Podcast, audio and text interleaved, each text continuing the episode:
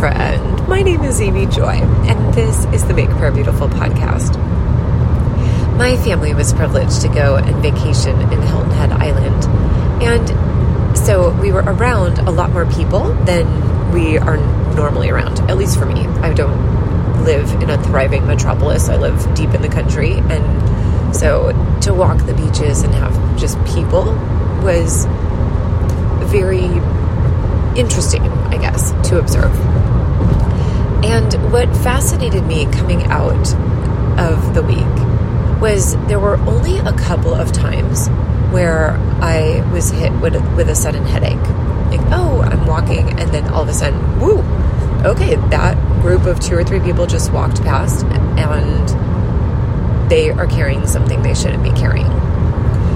So I was encouraged to see, on the one hand, how rare that was. I mean, two times over the course of a week is actually just not that much.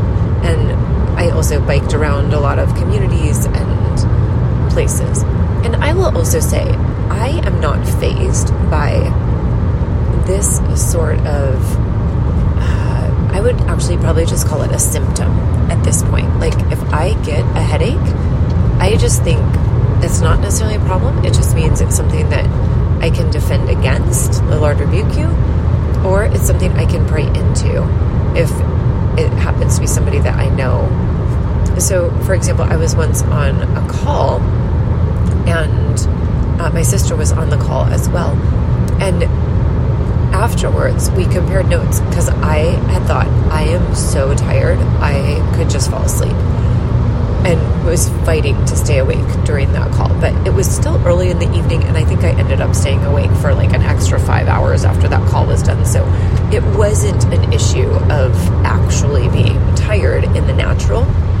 And my sister said the same thing like, I am so tired now. So in that case, I thought, I suspect that the person that we are on this call with is actually just bone weary with the weight of what this person does. So then you just pray for the person, right? Like, oh Lord, support this person in the wearying job that they have.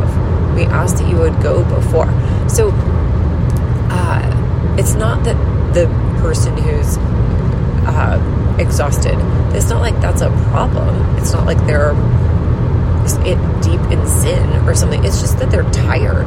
And so I know sometimes, though, I might get tired going uh, into church, especially if the congregation is uh, just more apathetic or filled with lethargy. I know my sister changed churches recently, and her first church, or the church she was going to before, she said, I would fall asleep almost every week during the sermon. And it wasn't because the sermon was bad. The, I mean, the teaching was good, and I would be taking notes, and then all of a sudden I would just, woo, conk out. And she said, but that never happens at my church now.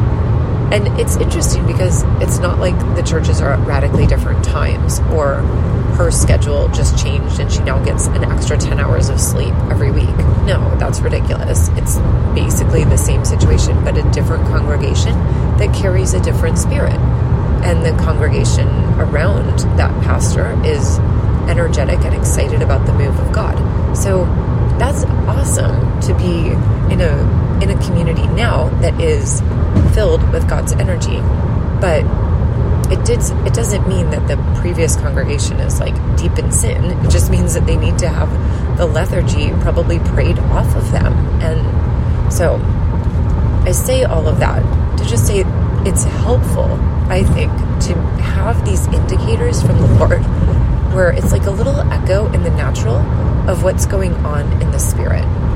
So, Lord, I do ask that you would make us more sensitive to the work of your hands, that we would be attentive to what it is that you're doing at all times. Thank you, Jesus. Amen.